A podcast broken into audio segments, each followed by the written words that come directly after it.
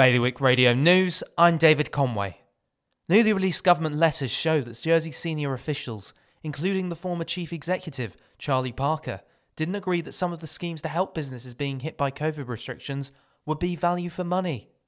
In one letter of instruction, Director General for the Economy, Richard Corrigan, says that Mr. Parker shared his concerns and was unconvinced the fixed cost scheme offered value for money, adding that they had not been able to make an objective assessment.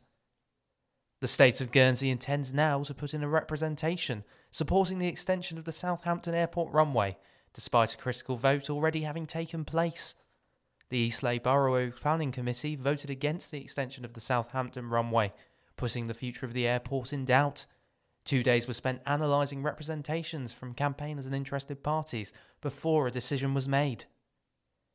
JT and Sure have accepted they were wrong to discuss a 5G network sharing deal as a competition watchdog dropped an investigation into the agreement.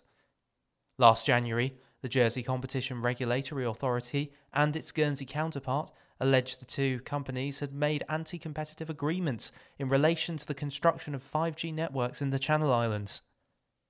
Guernsey's newest fashion and homeware retailer, Matalan, opened its doors for the first time yesterday in St. Martin's. Claire Sequeira, Sandpiper's brand director said the opening had created 10 new job roles. More on those stories at bailiwickexpress.com. Today's weather hazy sunshine, top temperature 19. Bailiwick Radio News.